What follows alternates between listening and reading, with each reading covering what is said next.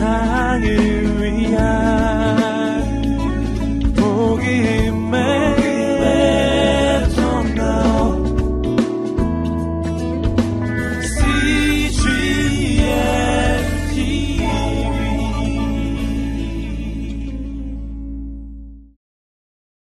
우리 아까 목사님 말씀해 주신 것처럼 어, 정말 그 우리나라 역사상 가장 긴 연휴의 기간이었던 것 같아요. 마치 그 마치 추석이 지나간 것 같은 그런 느낌이 막 들어요. 여러분 어, 이 연휴에도 불구하고 예, 예배의 자리, 기도의 자리, 하나님을 찾는 이 자리에 오신 여러분을 너무 축복합니다. 어, 기도할 때 하나님께서 놀랍게 역사하실 줄 믿습니다. 아멘. 좌우에 있는 분들 축복하며 말해주시겠습니다. 하나님께서 당신을 통해 놀라운 일을 이루실 것입니다. 아멘. 예, 오늘 이 밤에도 우리는 하나님의 역사를 기대합니다. 어, 좀 전에 우리 목사님 말씀해 주셨던 것처럼 이번 한 달 동안은 예수님처럼이라고 하는 주제를 가지고 우리가 함께 말씀을 나누고 또 기도하며 주 앞에 나아갈 것인데요. 이 시간 한번 그 받으신 처음에 들어오실 때 우리 책갈피 받으셨죠? 한번 들어오시겠습니다. 한번 보시고 우리 한 달 동안의 그 주제를 우리가 함께 보시고 함께 나누었으면 좋겠습니다. 네. 한번 보실까요? 한번 읽어보겠습니다. 함께 한번 읽어 볼게요. 읽겠습니다. 시작. 온 땅에 어둠이 뒤덮이고 소망의 등불이 희미해져 갈 때 우리는 일어나 빛을 발해야 합니다. 그리스도의 진리는 등대처럼 의인의 갈 길을 밝히 보입니다. 나눔, 용서, 생명, 사랑. 세상이 앞다투어 정의를 소리 높여 외칠 때 주님께서는 우리가 사랑으로 진리를 말하기 원하십니다. 겸손과 긍휼로 공의를 표현하기 원하십니다. 흠없이 세상에 나아가 쉼없이 나누며 섬기십시오. 그것이 바로 그리스도의 삶입니다. 그것이 바로 이 땅의 작은 예수, 우리의 삶입니다. Lover's life. 자신의 전부를 주기까지 사랑하셨던 그리스도 그 사랑이 우리를 통해 온 세상에 흘러가기를 소망합니다. 아멘. 예수님처럼. 여러분, 이 시대는 우리가 돌아보면 돌아볼수록 어, 정말 희망이 없고 소망이 없습니다. 인간은 아무리 봐도 죄악 투성이고 아무리 봐도 도무지 기, 대할 것이 없다는 것을 그리고 요즘에 더더군다나 예, 뼈저리게 느끼고 있습니다. 이 시대는 뭐가 필요할까요? 지금 이 땅에는 뭐가 필요할까요? 저는 이 땅에 예수님이 필요한 줄 믿습니다. 예수님, 그분만이 이 시대를 변화시키고 이 시대를 치유할 유일한 소망이 되시는 그 이름인 줄 믿습니다. 어, 그렇기 때문에 오늘 하나님의 사람들, 바로 여러분들이 중요한 거예요. 여기 계신 모든 분들, 예수 그리스도를 믿는 하나님의 사람들 중요합니다. 왜냐하면 이 시대를 변화시킬 유일한 그 소망의 이름, 예수 그리스도를 소유한 사람, 바로 여러분들이시기 때문입니다. 그렇습니까? 예수 그리스도를 믿으십니까? 여러분 안에 예수 그리스도가 있다면 여러분이 바로 이 시대의 소망이라고 하는 것입니다. 여러분 이 땅은 어떻게 변화될까요? 이 땅의 변화는 아주 대단하고 큰 것에서 시작하는 것이 아닙니다. 이 땅의 변화는 언제나 나로부터 시작합니다. 나, 나 한 사람. 특별히 모든 사람이 중요하지만 여러분 같이 예수님을 소유한 사람이 중요합니다. 왜냐하면 예수 그리스도를 소유한 그 사람 한 사람 한 사람을 통해서 이 땅에 예수 그리스도의 소망이 증거될 수 있기 때문입니다. 그 예수 그리스도는 어떻게 나타납니까? 우리의 말이 아니라 우리의 삶을 통해 나타날 것입니다. 우리는 한 달 동안 어, 예수 그리스도를 믿는 하나님의 사람의 인생은 얼마나 놀라운 인생이 될 수 있는지, 얼마나 영광스러운 인생이 될 수 있는지 함께 사도행전의 말씀들을 통해서 볼 것입니다. 예수 믿고 구원받은 하나님의 사람들은 사도행전의 삶을 살아가는데요. 그 삶을 통해서 세상이 바뀌고 사람이 살아나고 시대가 변화되는 놀라운 역사가 일어납니다. 이것은 힘들고 어려운 인생으로의 초대가 아닙니다. 영광스러운 삶으로의 초대입니다. 우리 안에는 이미 그러한 모든 가능성이 주어져 있습니다. 왜냐하면 우리 안에 예수님이 와 계시기 때문이에요. 여러분들 통해서 하나님께서 놀라운 일을 이루실 것입니다. 이 한 달 동안 말씀이 나누어지고 우리가 함께 기도하며 나갈 때 그 소망을 품으시기를 주님으로 축복합니다. 함께 따라해 보시겠습니다. 바로 내가 이 시대의 소망입니다. 아멘. 이거 믿으세요? 바로 나라고요, 나. 다른 사람이 아니에요. 여러분, 예수님을 소유한 사람 바로 나입니다. 옆 사람에게 한번 고백해 주시겠습니다. 당신은 이 시대의 소망 옆에 앉아 계십니다. 할렐루야. 어떤 분들 보니까 조금 기분이 나쁘신 것 같아요. 너만 소망이냐? 아, 그렇지 않고요. 여기 있는 모든 하나님의 사람들, 예수님을 소유한 모든 사람들이 이 시대의 소망입니다. 다른 것 때문이 아니에요. 내 안에 계신 예수님 때문입니다. 아, 어, 오늘부터 우리는 사도행전의 말씀을 통해서 그 예수님을 소유한 사람들의 인생을 함께 나눌 것입니다. 오늘 우리가 함께 보시는 말씀은 어, 인류 최초의 교회, 바로 초대교회의 모습을 보여주는 아주 기막힌 말씀입니다. 사도행전 2 장 42절부터 47절까지의 말씀인데 어, 최초의 교회, 초대교회. 이 초대교회는요, 바로 온누리 교회가 꿈꾸고 있는 모델이 되는 교회, 모든 교회의 모델이 되는 교회라고 할 수 있는 그러한 교회입니다. 여러분, 이 교회는 정말 중요한 의미가 있어요. 여러분, 복음의 역사는 예수님이 이 땅에 계실 때 아, 완성되지 않았습니다. 여러분, 예수님은 이 땅에 계실 때 구원의 기초를 마련하셨어요. 그러나 본격적으로 그 복음이 선포되고 영혼들이 구원을 받고 온 세상에 하나님의 나라가 임하는 것은 교회를 통해서였습니다. 여러분, 교회는 하나님의 꿈이 담긴 조직이에요. 성경을 보시면 하나님께서 직접 만드신 조직이 두 개가 나옵니다. 창세기에 나오는 가정, 그리고 사도행전에 나오는 교회입니다. 그래서 가정과 교회는요, 사람이 만든 조직이 아니기 때문에 이두 조직에는 놀라운 하나님의 뜻이 있고 우리가 이 두 조직은 반드시 지켜야 할 조직일 뿐만 아니라 그뿐만 아니라 이 두 조직에는 약해 보이지만 강력한 하나님의 계획이 있고 능력의 역사가 나타나는 조직이라는 것입니다. 여러분 교회에 대해서 꿈꾸시기를 준비로 축복합니다. 교회는 작아 보여도 부족해 보여도 이 교회가 바로 이 시대를 변화시킬 하나님의 유일한 대안이십니다. 아멘. 여러분, 이 땅의 교회를 보면서 너무 절망하지 마십시오. 여러분, 개개의 교회는 실패할 수 있으나, 그러나 그 모든 교회가 합쳐져서 이루어지는 주님의 몸된 교회, 온 세상에, 온 땅에 있는 모든 교회가 합쳐져서 이루어지는 주님의 몸된 교회는 결코 실패하지 않고 승리할 것입니다. 그 주님의 교회, 그 교회의 시작점이 되는 초대교회의 모습이 오늘 나오는 본문의 모습입니다. 여러분 초대교회는 놀라운 교회였어요. 부흥으로 따지자면 초대교회만큼의 그 부흥이 일어나는 공동체는 역사상 실은 찾아보기 어렵습니다. 여러분 이 교회는 처음에 120명의 사람이 기도하는 것으로 시작해요. 120명의 사람이 오순절 마가다락방에 함께 모여서 기도하기를 시작합니다. 근데 성령님이 임하시고 그들이 복음을 선포하며 나아가기 시작했을 때 무슨 일이 일어납니까? 사도행전 2장을 보시면 그날 예수 믿고 돌아온 사람이 3천 명이에요. 오늘은 120명, 내일은 3,000명. 그리고 또 며칠 후에 또 복음을 전하러 나갔을 때 5,000명이 회개하고 돌아오기 시작했습니다. 놀라운 역사죠. 120, 3,000, 플러스 5,000? 8,000, 할렐루야. 어우, 알고 봤더니 초대교회는 대형교회였어요. 할렐루야. 놀랍죠? 여러분, 어떻게 이러한 일이 일어날 수가 있냐는 것이죠. 여러분, 초대교회의 놀라운 부흥의 역사가 오늘 여러분 속해 있는 모든 교회의 부흥의 역사가 되시기를 주님의 이름으로 축복합니다. 새로운 역사가 일어날 것입니다. 부흥만이 아니라 여러분 이 교회를 통해서 온 세상은 변화되기 시작했어요. 어, 단적인 예로 그로부터 약 300여 년이 지났을 때 로마 전체가 기독교 국가로 바꿔, 바뀌어 버리는 거예요. 기독교 박해 국가에서 기독교 공인 국가로 변화되어 버리는 것입니다. 여러분 오늘 이 시대에 교회는 작아 보이고 부족해 보여도 이 교회를 통해서 하나님께서 이 시대를 변화시키실 것입니다. 저는 여러분 한 사람 한 사람이 그러한 교회를 이루는 놀라운 하나님의 사람임을 믿습니다. 함께 우리 말씀, 오늘 말씀을 통해서 우리는 그 교회가 얼마나 놀라운 공동체인지 교회 공동체의 특징을 볼 거예요. 함께 42절 말씀을 읽어보시겠습니다. 시작. 그들은 사도들의 가르침을 받고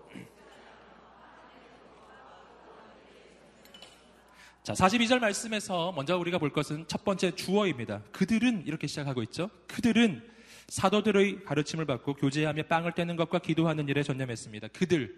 이 그들이 누구였을까요? 이 그들이 바로 처음에 모든 교회의 모델이 되는 초대교회를 구성했던 바로 그 사람들이에요. 그 사람들이 누구였느냐? 바로 앞구절에 나옵니다. 함께 앞구절 41절의 말씀을 우리 자막을 통해서 읽어보시겠습니다. 41절 보여주십시오. 시작. 그러자 그날 믿는 사람의 숫자가 약 3천 명이나 더 늘었습니다. 아, 니들이 누구였다고요? 그날 예수 믿고 구원받은 하나님의 사람들이었어요. 언제? 그날. 여러분 이 사람들은 교회 다닌 지 오래된 사람들이 아니라고요. 여러분 이 사람들은 어, 그냥 예수 믿고 구원받은 초신자들이었다고요. 오늘 말씀에서 우리가 조금 주목해 볼 것은 초대교회를 구성했던 이 사람들, 인류 역사상 가장 위대한 교회, 가장 놀라운 역사를 이루었던 그 초대교회를 구성했던 그 사람들에 대한 소개, 그 소개가 별다른 소개가 없고요. 단 한 가지의 소개뿐이라는 거예요. 이것은 예수 믿고 구원받은 사람이라는 소개밖에 없습니다. 여러분 이들에 대한 학력이 나오지 않고요. 이들의 집안 배경이 나오지 않고 이들의 재산이 나오지 않아요. 여러분 초대교회를 구성했던 사람들은 돈 많은 사람이 아니라 신분 높은 사람이 아니라 그냥 예수 믿는 사람들이었다는 것입니다. 여러분 이 시대에 하나님의 역사를 이룰 하나님의 사람이 되는 조건이에요. 그 조건이 뭘까요? 돈 많은 것도 아니고 신분이 있는 것도 아니에요. 딱 한 가지입니다. 예수 믿고 구원받은 사람이라면 누구나 하나님의 역사에 쓰임 받는 사람이 될 수가 있다는 것입니다. 아멘. 여러분에게 그 자격이 있으신가요? 여러분 예수 믿고 구원 받으셨나요? 아멘 하는 사람 지금 다섯 명 밖에 안 계신데요. 여러분 예수님을 믿으십니까? 아멘. 오늘 우리가 하나님의 역사에 쓰임 받을 수 있는 조건은 딱 한 가지예요. 내가 예수 믿고 구원받은 하나님의 사람이냐 하는 것 단 한 가지입니다. 이것 한 가지라면 부족해도 연약해도 가진 것이 없어도 세상적으로 봤을 때 보잘 것이 없어도 오늘 우리의 인생은 하나님의 눈으로 보면 세상에서 가장 놀라운 가능성을 가진 하나님의 사람이 된다는 것입니다. 여러분이 바로 그러한 하나님의 사람들이에요. 바로 그런 사람들을 통해서 초대교회는 시작합니다. 이 초대교회가 가지고 있는 그 모습을 42절의 말씀은 요약해서 한마디의 구절로 보여주고 있고요. 43절부터는 조금 더 자세한 초대교회의 중요한 특징 네 가지를 더 보여주고 있습니다. 먼저 42절의 말씀에서 우리가 좀 주목할 몇 가지가 있어요. 다시 한번 우리 42절의 말씀을 자막으로 보여주시기 바랍니다. 함께 읽어보겠습니다. 시작. 그들은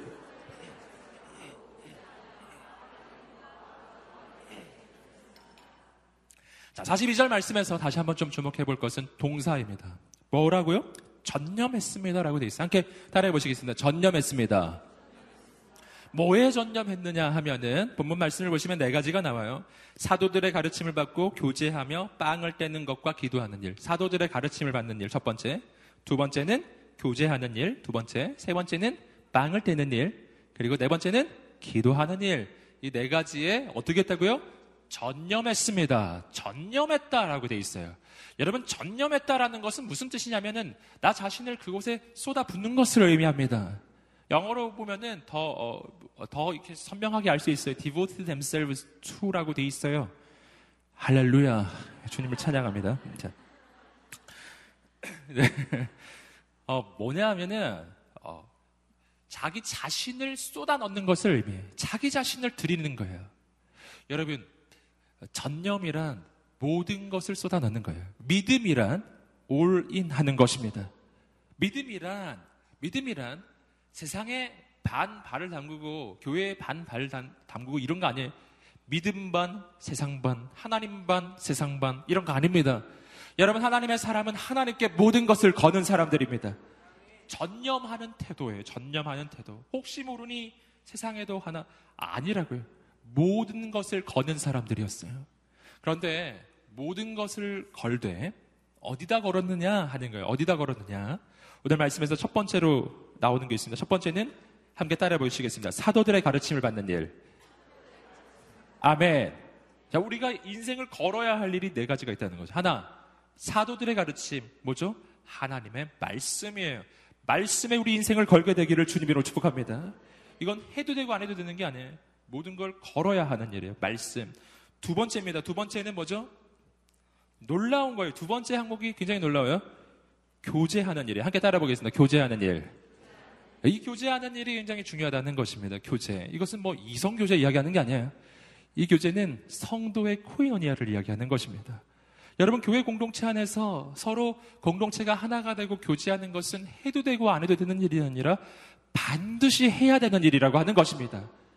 그래서 오늘 말씀에서도 계속 나오는데 서로 밥도 많이 먹고 서로 교제도 많이 합니다. 여러분 서로 밥 많이 드시기를 주님으로 축복합니다. 혼자 드지 마시고 사주시기를 주님으로 축복합니다. 아멘. 할렐루야. 옆 사람에게 축복하며 말해주시겠습니다. 제가 밥을 사드리겠습니다. 할렐루야. 네. 교제하는 일, 목숨 걸고 해야 되는 일이라는 것입니다. 이 가운데 여러분 혹시 교회 공동체에 어, 적을 두지 않고 예배만 좀 왔다 갔다 하시는 분이 있나요? 그러시면 안 돼요. 그럼 초대교회 성도들이 했던 한 가지를 안 하고 계신 거예요. 교제하는 일에 모든 것을 걸었던 사람들. 공동체를 이루는데 모든 것을 거는 사람들. 세 번째는 뭐냐면은 빵을 떼는 거였어. 빵을 떼는 거. 이 빵을 뗀다는 것은 두 가지 의미를 가지고 있는데 첫 번째는 성찬을 의미합니다. 성찬. 예수 그리스도의 그 몸이 찢어졌듯이 그 떡을 떼어서 함께 나누는 거였어요. 여러분 성찬을 성찬을 에 전념을 했다는 것은 예수 그리스도를 기억하는 일에 전념했다는 뜻이에요. 또 한 가지 이 빵을 뗀다는 것은 아까도 말씀드렸듯이 밥 먹는 걸 의미하기도 해요. 여러분 밥을 많이 드셔야 합니다. 특히 함께 드셔야 합니다. 어, 우리 안에 아름다운 공동체가 이루어지기를 주님 이름으로 축복합니다. 또 한 가지가 뭐였죠? 기도하는 일이었어요. 그래서 말씀과 그리고 교제하는 일, 그리고 빵을 떼는 일, 그리고 기도하는 일. 여기에 모든 걸 걸고 했다는 것입니다. 오늘 이 밤이 그런 밤이 되기를 주님의 이름으로 축복합니다. 네 가지가 이루어지는 놀라운 공동체. 이것이 전체의 개관과 같은 모습이라면요. 조금 더 구체적으로 이 초대교회의 공동체가 어떤 공동체였는지 네 가지 중요한 특징을 이어지는 구절들에서 우리가 발견할 수 있습니다. 함께 43절의 말씀을 계속 읽어보시겠습니다. 시작. 모든 사람들에게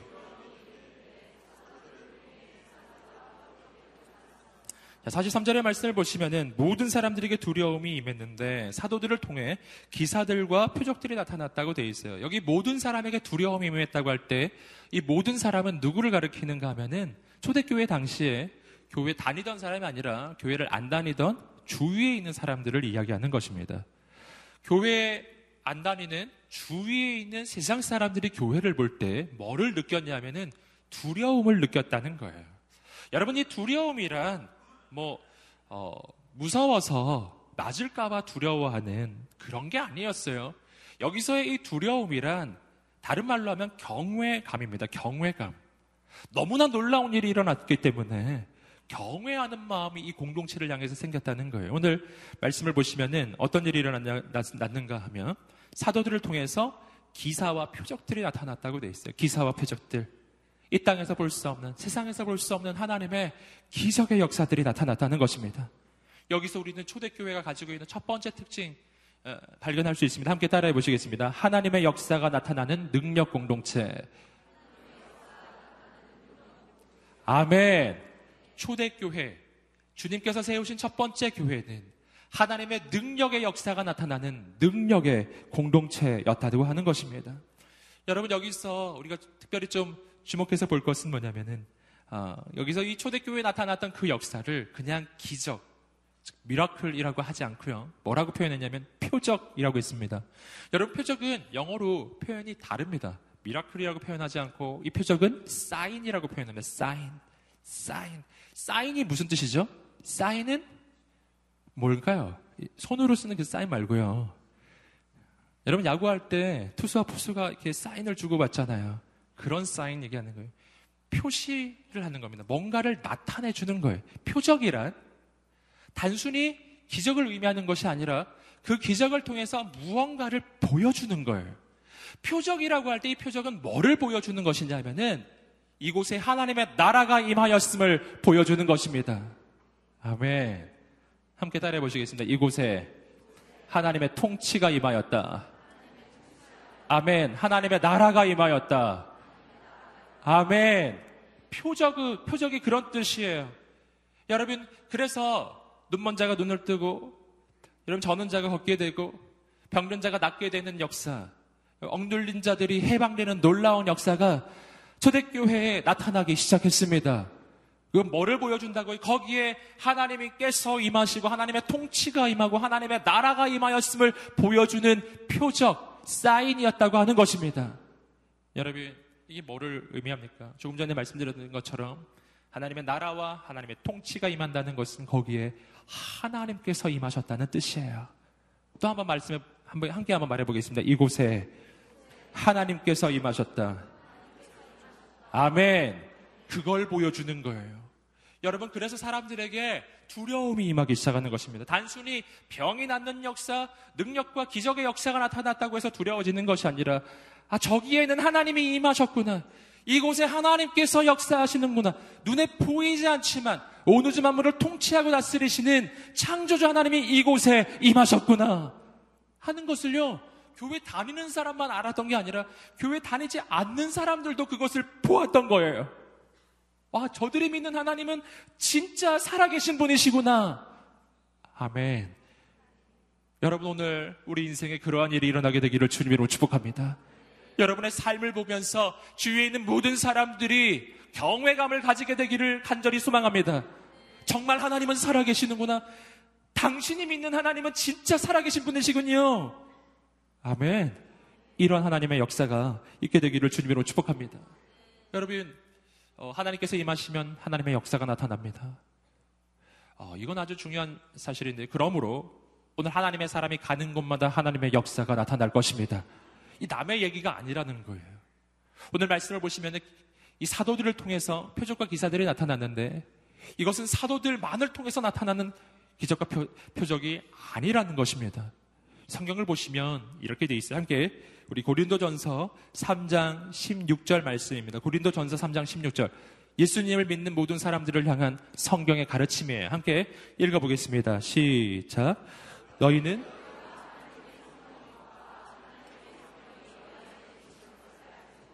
아멘. 뭘 말하고 있죠?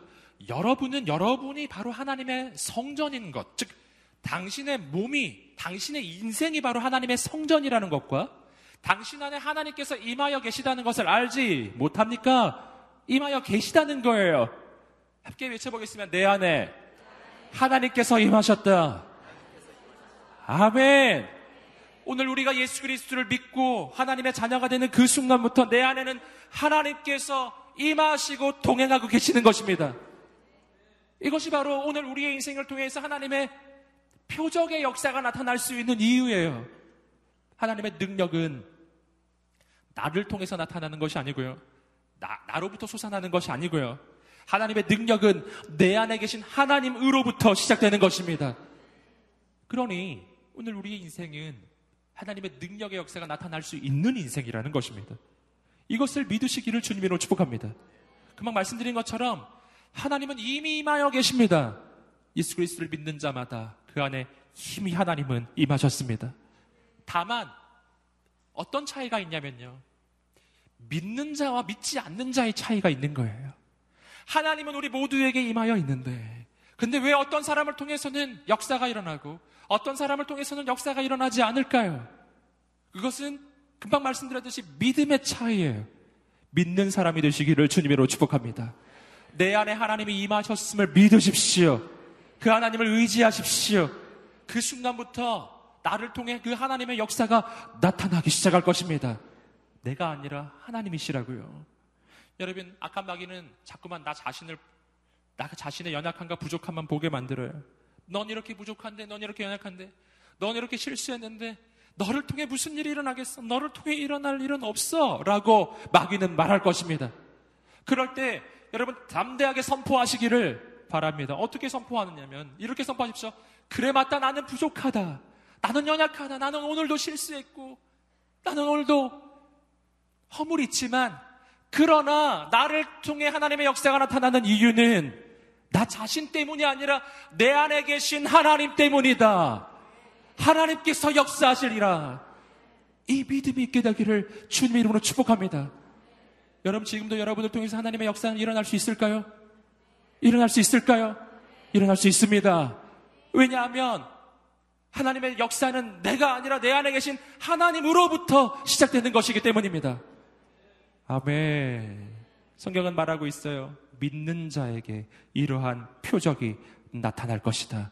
함께 계속해서 마가복음 16장 16절부터 18절까지 말씀을 어, 또 읽어보시겠습니다. 우리 자막을 통해 읽겠습니다. 시작. 믿는 자들에게는 이런 표적이 따르리니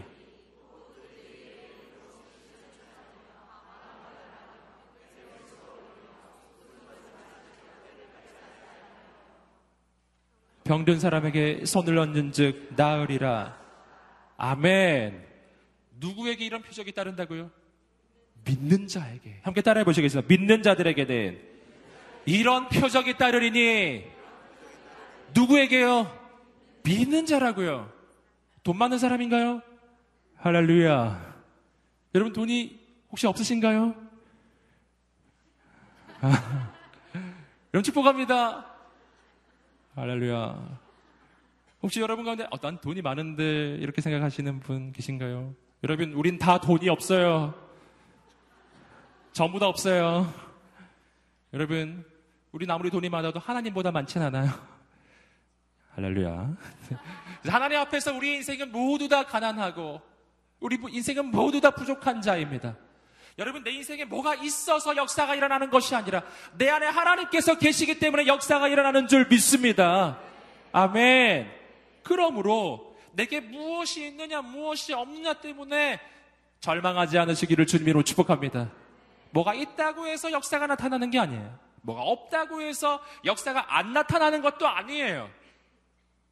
많은 것을 가져도 예수님을 믿지 아니하면 역사는 나타나지 않아요. 가진 것이 없어도 예수님을 믿는 그 순간부터 하나님의 역사가 시작합니다. 믿는 자들에게는 이런 표적이, 이런 표적이 따르리니, 아멘. 저희가 내 이름으로 귀신을 쫓아내며, 귀신을 쫓아내며, 할렐루야. 오늘 이 밤에 그러한 역사가 일어날 것입니다. 새 방언을 말하며, 아멘. 뱀을 집으며, 뱀을 집는다는 게 뭐를 의미하는, 의미하는지 아세요? 이것은 영적인 의미의 뱀. 뱀은 옛뱀 곧 마귀라고 하는 그 악한 마귀 사단을 의미하는 거예요. 여러분, 우리는 이 뱀에게 더 이상 해함을 받지 않는 것입니다. 여러분, 오늘 우리의 인생이 예수 안에 있을 때부터 오늘 우리의 인생에 주님의 능력이 나타나기 시작합니다. 믿는 자를 통해 나타나는 거예요. 그러니 오늘 우리의 인생이 더 놀라운 하나님의 역사를 경험할 수 있는 방법은 더 많은 조건을 갖추는 것이 아니라 더 예수님을 의지하는 것입니다. 더 의지하는 것입니다. 더 의지하는 것입니다. 더 의지할수록 더 놀라운 역사가 나타날 것입니다. 아멘. 하나님의 능력의 역사를 기대하고 소망하십시오. 여러분, 오늘 어떤 일을 앞두고 계신가요? 굉장히 어렵고 힘든 일을 앞두고 계신가요? 내 힘으로 감당할 수 없는 일을 앞두고 계신가요? 그때 어떻게 하시냐면은 내 능력과 내가 해야 할 그 일을 비교하지 마시고 나와 함께 하시는 하나님의 능력과 그 일을 비교하시기 바랍니다.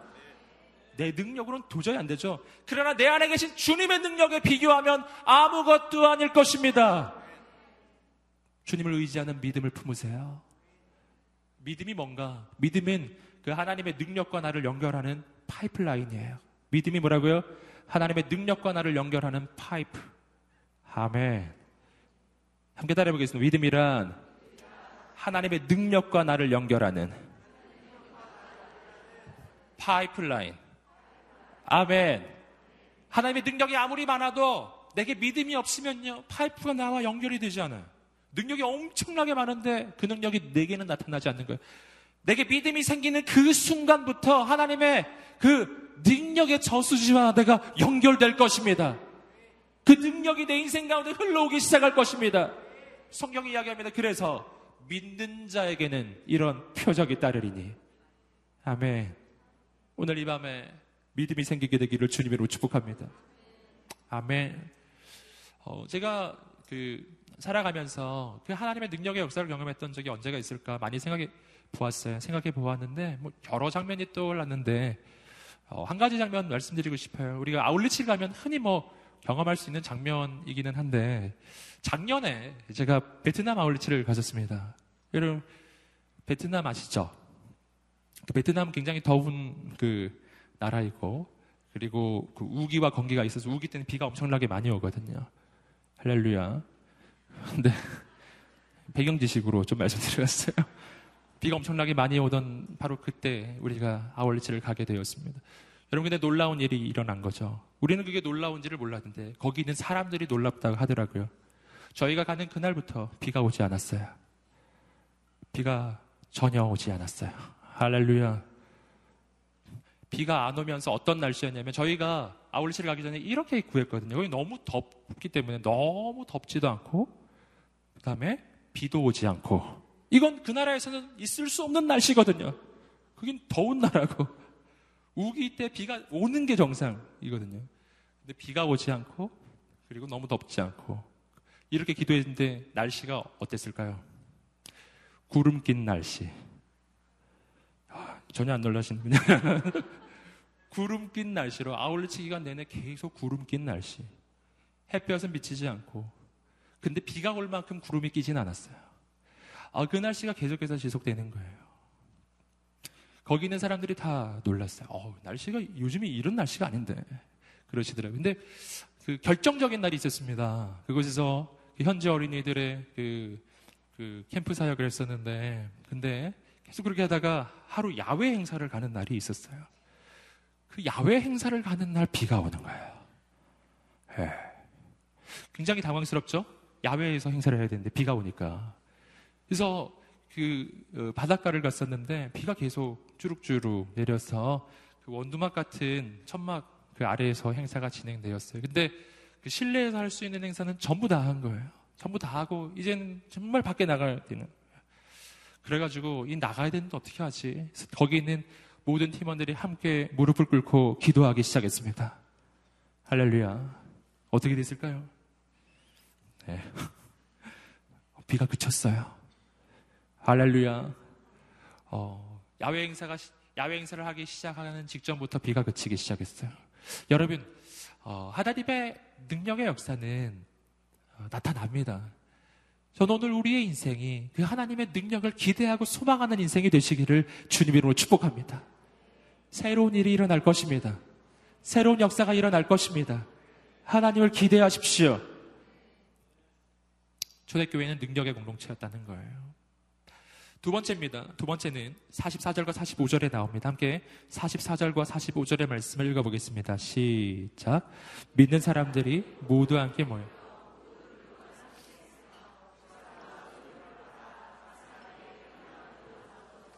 자, 44절과 45절의 말씀에서 우리가 발견하는 것은 어, 거기 있는 모든 사람들이 자기의 것을 자기의 것이라 여기지 않고 필요에 따라서 사람들에게 나누어 주었다는 거예요. 자기의 것을 나누어 주는 공동체. 여기서 우리는 초대교회가 가지고 있었던 두 번째 특징을 발견해요. 함께 따라해 보시겠습니다. 자기의 것을 다른 사람에게 나누어 주는 사랑 공동체. 아멘. 자기의 것을 다른 사람에게 줄 수 있었던 공동체라는 거예요. 나눔의 공동체였습니다. 여러분 여기서 우리가 발견하는 것이 바로 사랑의 의미입니다. 사랑이란 자기 것을 주장하는 것이 아니라 자기 것을 주는 것입니다. 그런데 어떻게 자기 것을 줄 수 있느냐는 것이죠. 이건 세상에선 잘 안 일어나는 일입니다. 어떻게 자기의 것을 다른 사람에게 줄 수가 있느냐. 그것은 내 인생을 향한 하나님의 관점을 품을 때 이러한 일이 일어납니다. 내 인생을 향한 하나님의 관점. 어떤 관점이냐면 내게 있는 것이 내 것이 아니라 하나님께서 내게 은혜로 주신 것임을 아는 것입니다. 아멘. 내게 있는 것이 내가 확보한 것이 아니라 하나님이 내게 주신 것이라는 것을 믿는 거예요. 그렇게 들리기 시작하는 순간부터 우리 인생은 달라지기 시작합니다. 내게 있는 것이 다 내 것이라고 생각하면 절대 난 줄 수 없습니다. 그러나 내게 있는 것이 내 것이 아니라 하나님이 맡겨주신 것이라 생각한다면 나는 줄 수 있을 것입니다. 내게 하나님이 뭔가를 맡겨주셨을 때는 그 뜻이 있는 거거든요. 하나님이 내게 왜 이런 것을 주셨을까요? 다른 사람을 돕고 섬기라고 주신 것입니다. 아멘. 함께 따라해 보시겠습니다. 하나님께서 내게 주신 이유는 다른 사람을 섬기라고, 다른 사람에게 나눠주라고, 내게 있는 것이다.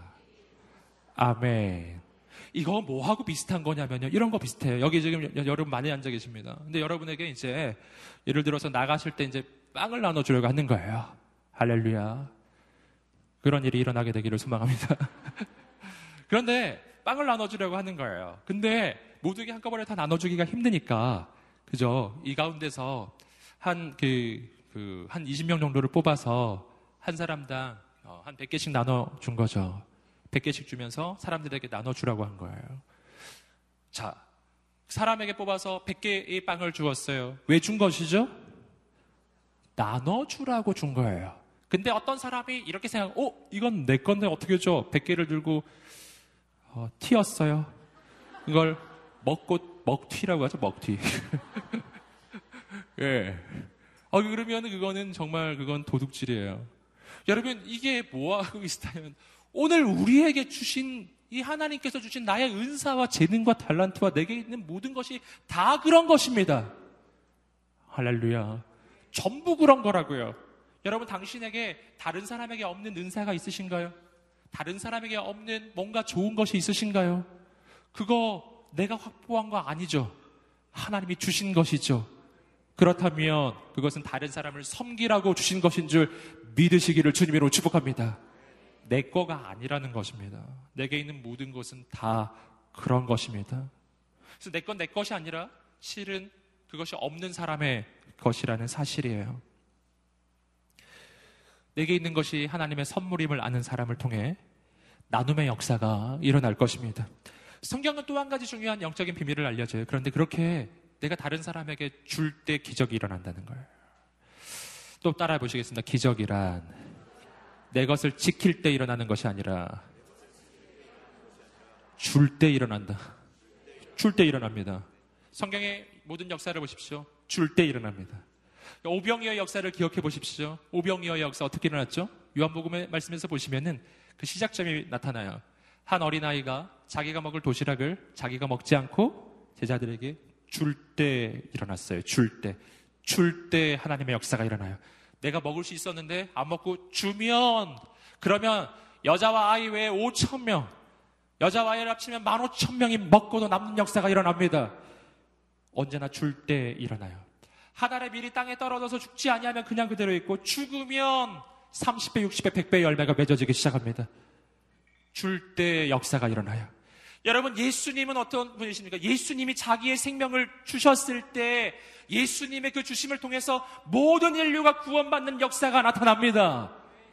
아멘. 하나님의 역사는 줄 때 나타나는 것입니다. 주면 기적이 일어날 것입니다. 또 한 가지가 있어요. 그런데 그렇게 주면 하나님의 기적만 일어날 뿐만 아니라 나도 더 많은 것을 얻게 된다는 거예요. 역설적인 하나님의 진리입니다. 함께 따라해 보시겠습니다. 움켜잡으면 없어지고 추면 더 많아진다. 아멘. 아멘. 놀랍죠? 오병이어의 역사가 바로 그러한 역사의 현장입니다. 여러분, 떡 다섯 개와 물고기 두 마리를 내가 먹으면 먹고 사라져요. 그러나 주면 만 오천 명이 먹고 열두 강주리가 남는 역사가 나타납니다. 여러분, 아브라함이 하나님 앞에 자신의 아들 이삭을 내놓았습니다. 하나밖에 없는 가장 소중한 아들을 내놓았습니다. 주면 없어질 줄 알았죠. 여러분, 하나님 앞에 내놓으면 없어지지 않았어요. 이삭은 죽지 않았어요. 아브라함은 민족의 조상이 될 뿐 아니라 믿음의 조상이 되고 그 자손 가운데 예수 그리스도가 나오게 되는 것입니다. 주면 더 많은 것을 얻게 돼요. 예수님이 어떻게 하셨습니까? 예수님이 십자가에서 자기 목숨을 내어주셨습니다. 사라지셨나요? 아니에요. 3, 3일 만에 다시 부활하셨을 뿐만 아니라 모든 이름 위에 뛰어난 이름으로 높여주셨습니다. 여러분, 주면 더 놀라운 역사가 나의 인생 가운데 일어나기 시작해요. 여러분, 오늘 우리의 인생이 줄 수 있는 인생이 되시기를 주님으로 축복합니다. 나누는 인생이 되십시오. 성경이 이렇게 이야기하는 거죠. 누가복음 6장 38절의 말씀. 우리가 많이 인용하며 보았던 말씀인데 다시 읽어봅니다. 함께 읽어보겠습니다. 시작. 아, 네, 할렐루야. 예, 예. 함께 읽어보겠습니다. 시작. 남에게 주라.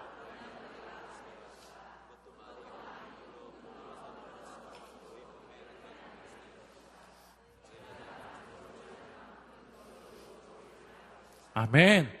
주라 받을 것이다. 꾹꾹 흔들어 넘치도록 충만하게 받을 것이다. 아멘. 여러분, 내가 어떻게 줄 수 있을까요? 하나님이 계시기 때문에 줄 수 있는 것입니다.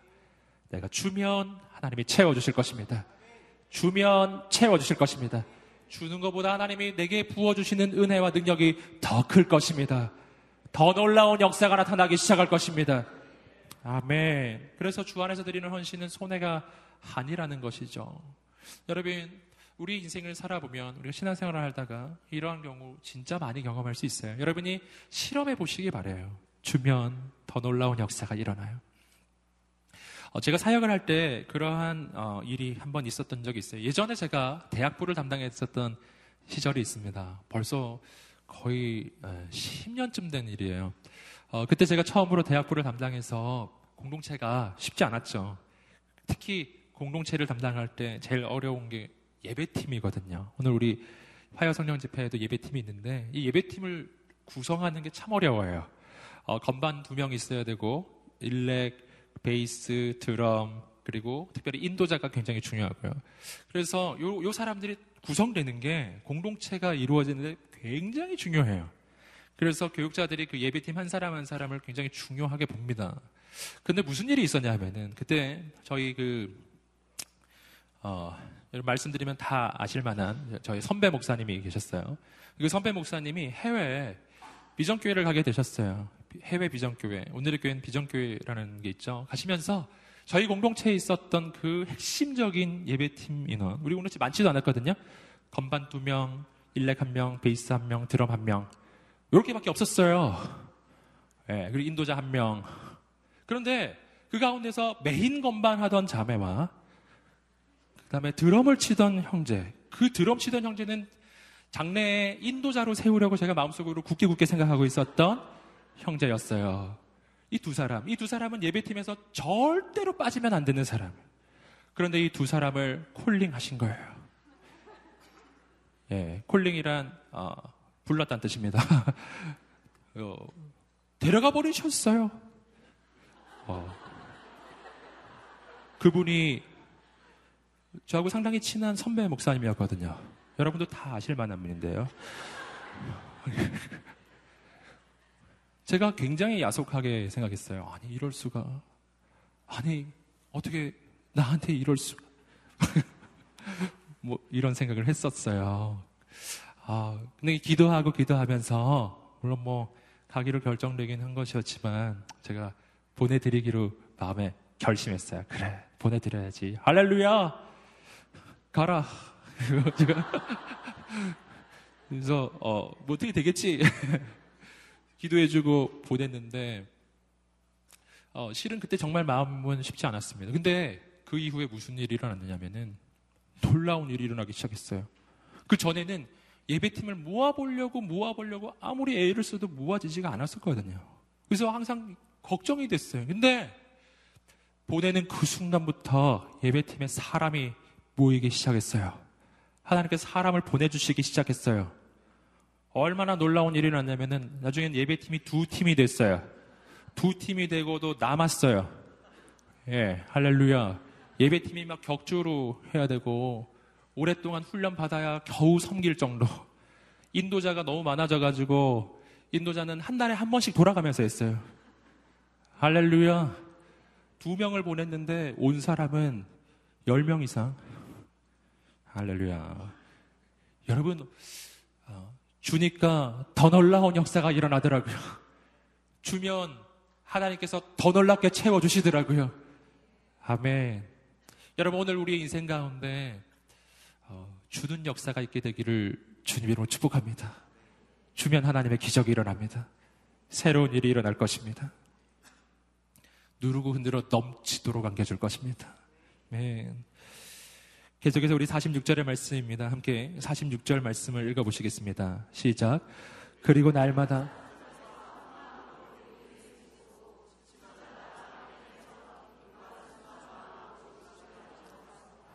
아멘. 자, 46절 말씀에서 보여주는 것은 예배 공동체의 모습이에요. 함께 따라해 보시겠습니다.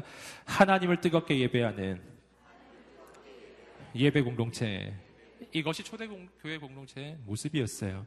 어떤 모습을 볼 수 있냐면 46절의 말씀을 제가 한번 다시 읽어 드릴 테니까 잘 들어보십시오. 그리고 날마다 성전에서 한 마음으로 모이기를 힘쓰고 집집마다 빵을 떼면서 기쁨과 순수한 마음으로 음식을 나눠 먹었습니다. 초대교회에 있었던 두 가지 예배의 모습이 나와요. 날마다 성전에서 모이는 예배가 있었습니다. 이것은 우리가 함께 모여서 예배하는 교회 안에서의 공예배를 얘기해요. 또 한 가지 예배가 있었습니다. 그것은 집집마다 빵을 떼면서 순수한 마음으로 음식을 먹은 집집마다 모여서 예배하는 예배. 그런 예배를 뭐라 그러죠? 네.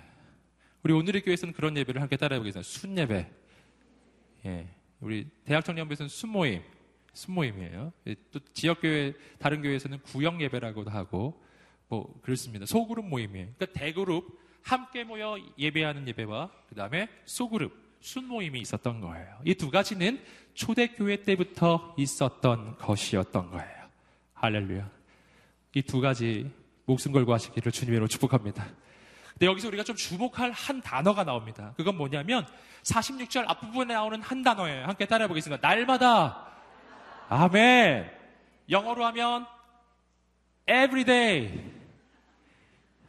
네. 찬양이 있잖아요. everyday. 네. 부르시는군요. 있어요. 날마다. 자, 날마다, 날마다 예배 드렸어요, 날마다. 놀라운 이야기였어요. 놀라워요, 여러분. 날마다. 요즘에 우리는 어떻게 생각하시나요? 주일날에 1시간, 2시간 예배 드리면 그거 끝이라고 생각하지 않으시나요? 근데 초대교회는 어떻게 예배 드렸다고요? 다시 외쳐보겠습니다. 날마다. 아멘. 날마다 어디서? 성전에서 함께 따라해보겠습니다. 성전에서 이 날마다 매일 교회에 왔다는 거예요. 할렐루야. 저는 우리 화요 성령 집회 오시는 분들은 초대교회 성도들과 그래도 조금 비슷하다고 믿습니다. 주일만 오지 않고 화요일도 오는 사람들. 근데 초대교회 성도들은 어떻게 했다고요? 주일, 월 화, 수, 목, 금, 토, 주일. 계속 왔다는 거예요.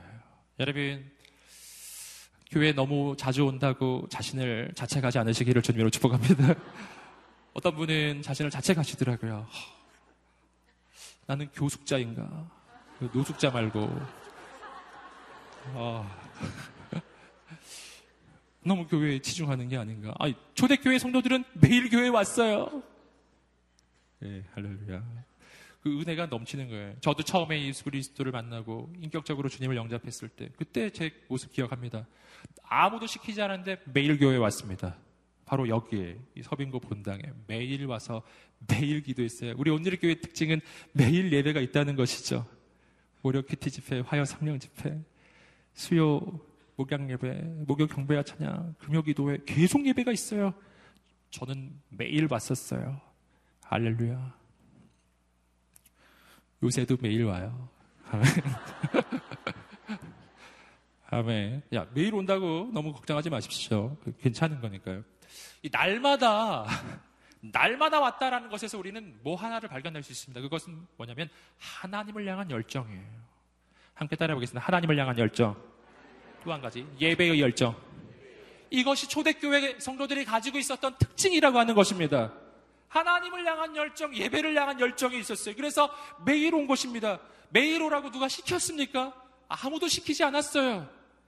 아무도 매일 오라 그러지 않았는데 그냥 매일 오는 거예요. 왜 그렇죠?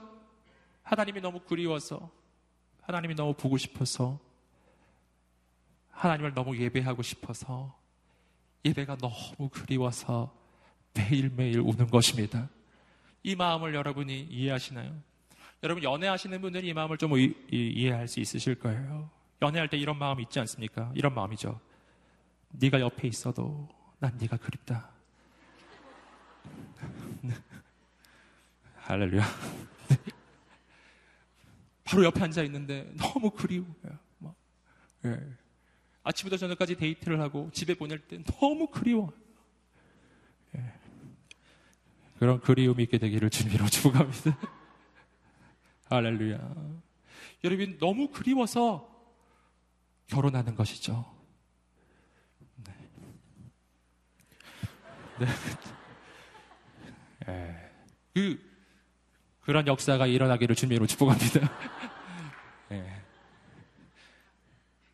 여러분 그리움, 열정이죠. 하나님을 그리워하는 거예요. 여러분 예배가 끝나는 게 너무나 아쉬운 거예요. 화요 성령 집회가 마치는 게 너무 아쉬운 거예요. 매일 화요일이었으면 좋겠다. 할렐루야.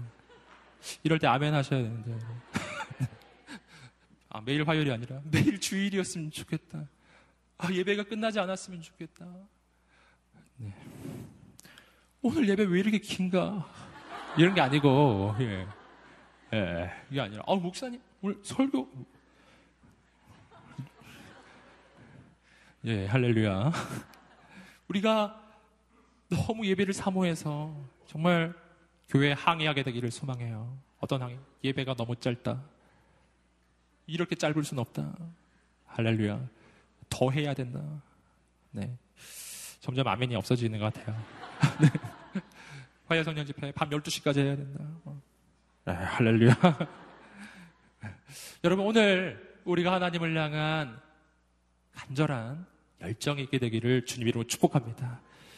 그 열정이에요. 또 한 가지 본문에서 발견하는 것은 소그룹 모임입니다. 소그룹 모임 매일매일 집집마다 빵을 떼면서 순수한 마음으로 함께 음식을 나눠 먹었다고 돼 있어요. 함께 음식을 나누고 순모임에서 한 거예요. 요즘에 순모임에서 음식을 준비해서 함께 음식을 나눠 먹는 것은 정말 잘하는 거예요. 정말 초대교회 모습입니다. 같이 밥을 먹고 교제하고 나누는 순모임이 필요합니다. 예배의 열정이에요. 47절 말씀, 우리 마지막으로 우리 초대교회 모습을 또 발견합니다. 함께 읽어보겠습니다. 시작. 그리고 하나님을 찬양하고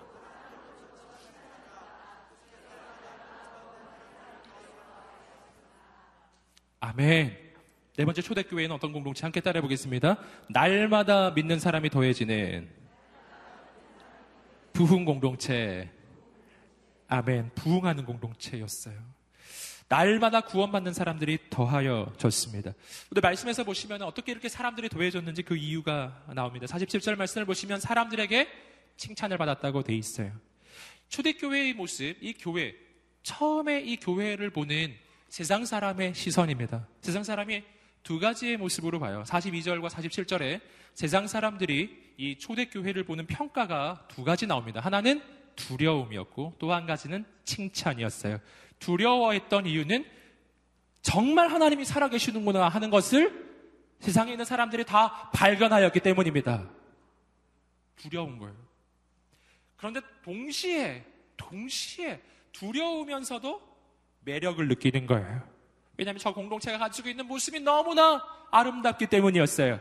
그 공동체에서는 하나님의 능력이 나타나고 서로를 향한 아낌없는 내어준, 아낌없이 서로를 섬기고 돌보는 사랑이 있고, 그리고 하나님을 향한 뜨거운 열정의 예배가 있고, 그리고 매일매일 함께 모여 교제하는 아름다운 공동체가 있는 거예요. 세상에서 경험할 수 없는 것들이 이 공동체에 는 일어나는 것입니다. 매력을 느끼는 거예요. 두려우면서도 매력을 느껴요. 날마다 날마다 믿는 사람이 더해지기 시작했어요. 이 초대교회로 사람들이 몰려들기 시작했어요. 저는 여러분 속해 있는, 우리가 속해 있는 모든 교회마다, 우리가 함께 있는 이 온누리 교회, 모든 공동체마다 이러한 하나님의 역사가 일어나게 되기를 주님 이름으로 축복합니다. 부흥 공동체입니다. 여기서 이 부흥 공동체에서 특별히 주목할 것은 날마다 구원받는 사람이 더해졌다는 것입니다. 이것은 뭐를 의미합니까? 이건 교회 공동체가 부흥을 하는데 수평 이동에 의해서가 아니라 그게 아니라 예수 믿지 않았는데 예수 믿게 되는 사람들이 날마다 날마다 있었다는 것입니다. 초대교회 가지고 있는 특징이에요. 예수 그리스도의 복음을 전하는 선교 공동체였다는 것입니다. 여러분 오늘 우리의 인생이 복음을 전하는 인생이 되시기를 주님의 이름으로 축복합니다. 하나님의 역사가 나타날 것입니다. 예수님을 전하는 사람들 부흥은 이렇게 우리 가운데 오는 것입니다.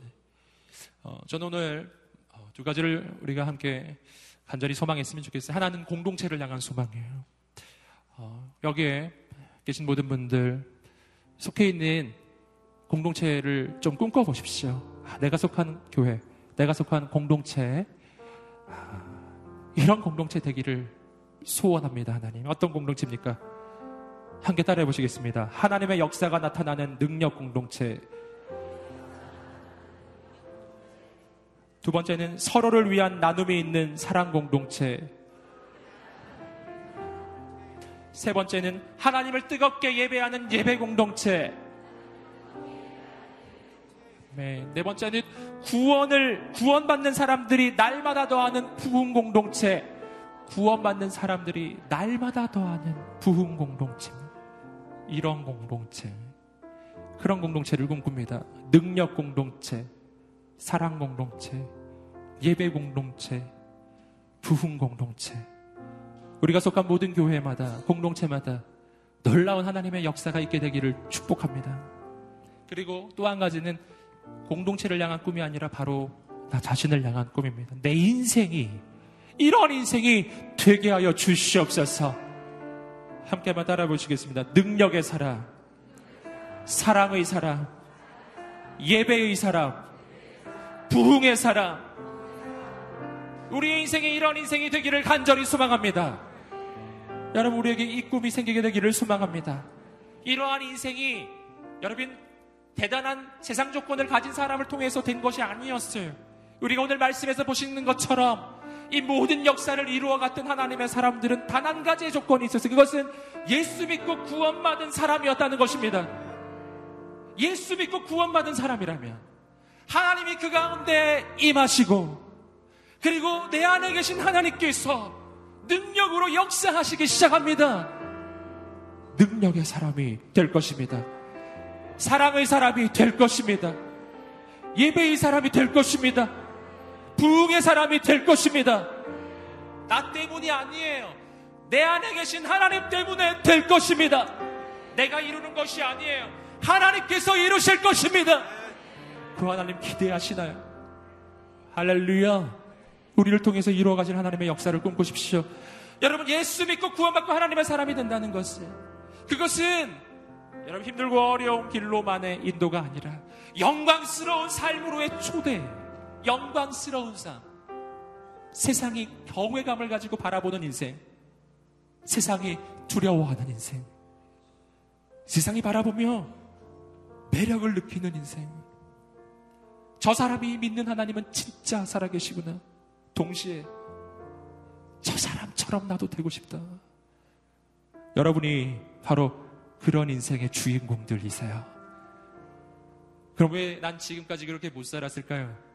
그 까닭은 내가 내 안에 계신 주님을 믿지 않고 나 자신을 의지했기 때문이에요. 나 자신을 의지하면 아무 일도 일어나지 않을 것입니다.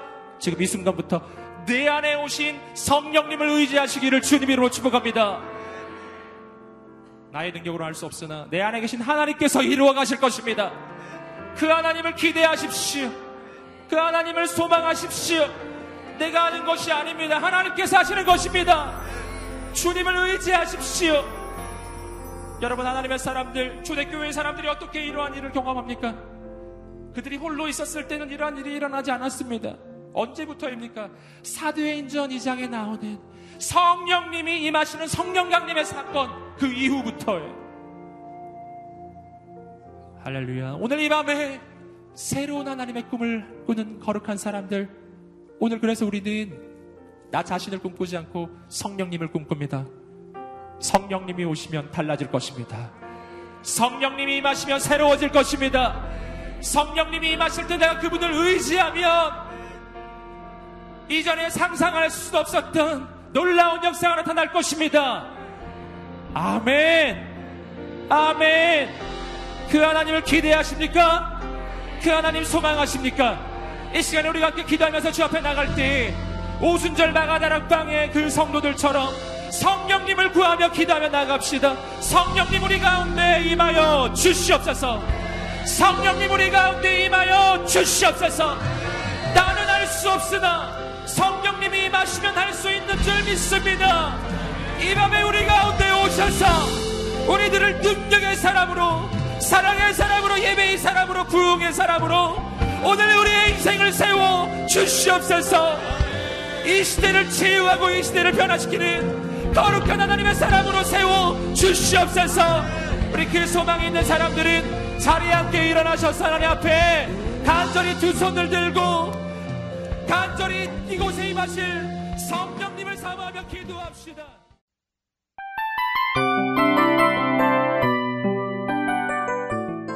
이 프로그램은 청취자 여러분의 소중한 후원으로 제작됩니다.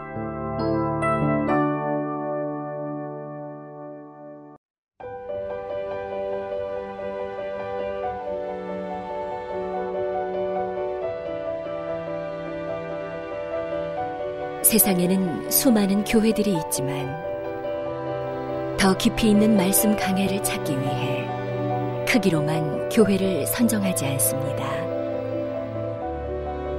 보다 좋은 영적 콘텐츠를 더 많이 나누기 위해 방송비를 받지 않습니다. 1년 365일 복음만 전하고 싶어서 우리는 광고를 하지 않습니다. 온누리의 복음을 땅끝까지 CGN TV와 함께 땅끝 성교사가 되주세요